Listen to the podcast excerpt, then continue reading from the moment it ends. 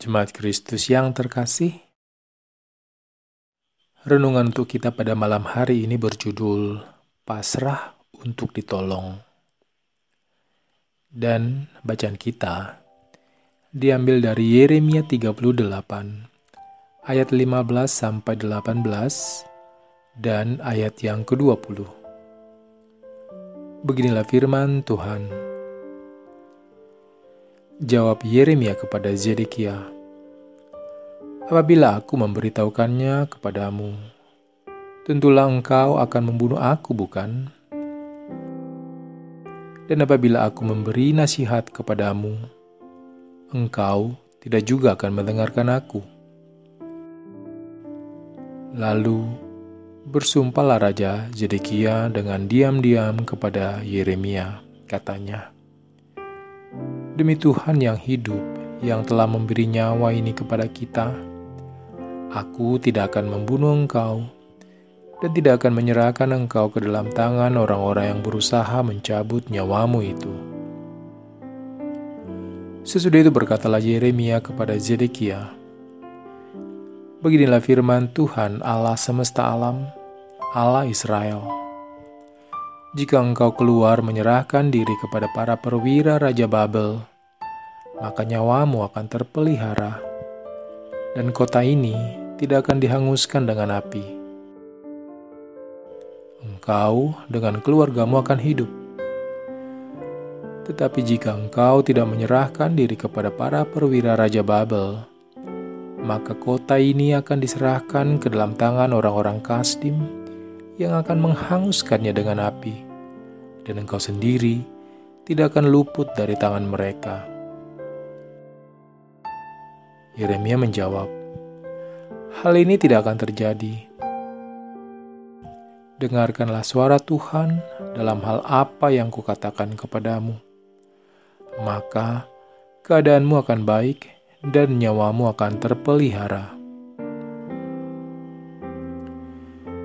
Siapa pun tidak akan mau dalam posisi kalah dan harus tunduk kepada pihak yang selama ini sudah menekan kita.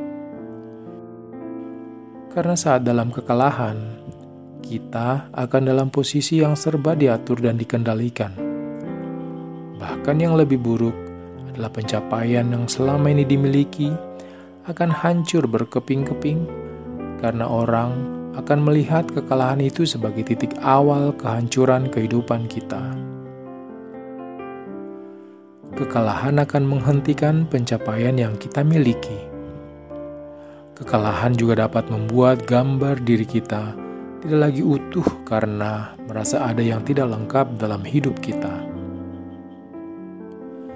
Kekalahan juga membuat kita menjadi pasrah kepada keadaan karena kita sendiri sudah tidak mampu berdiri di atas kaki kita sendiri.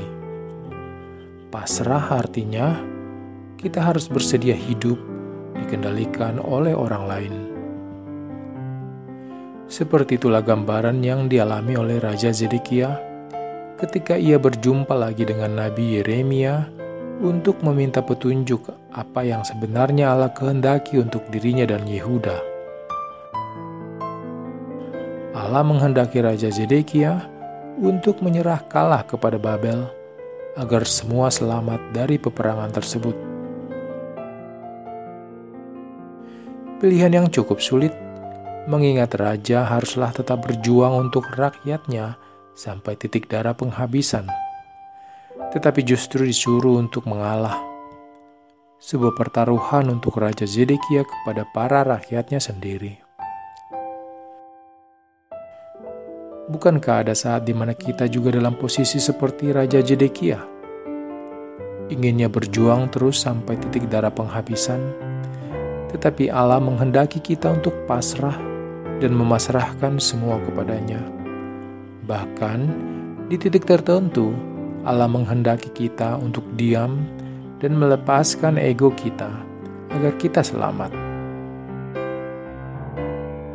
Pertanyaannya, bersediakah kita pasrah untuk ditolong Allah?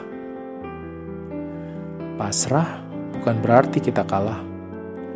Pasrah dapat membuat kita memahami apa yang menjadi kehendak Allah.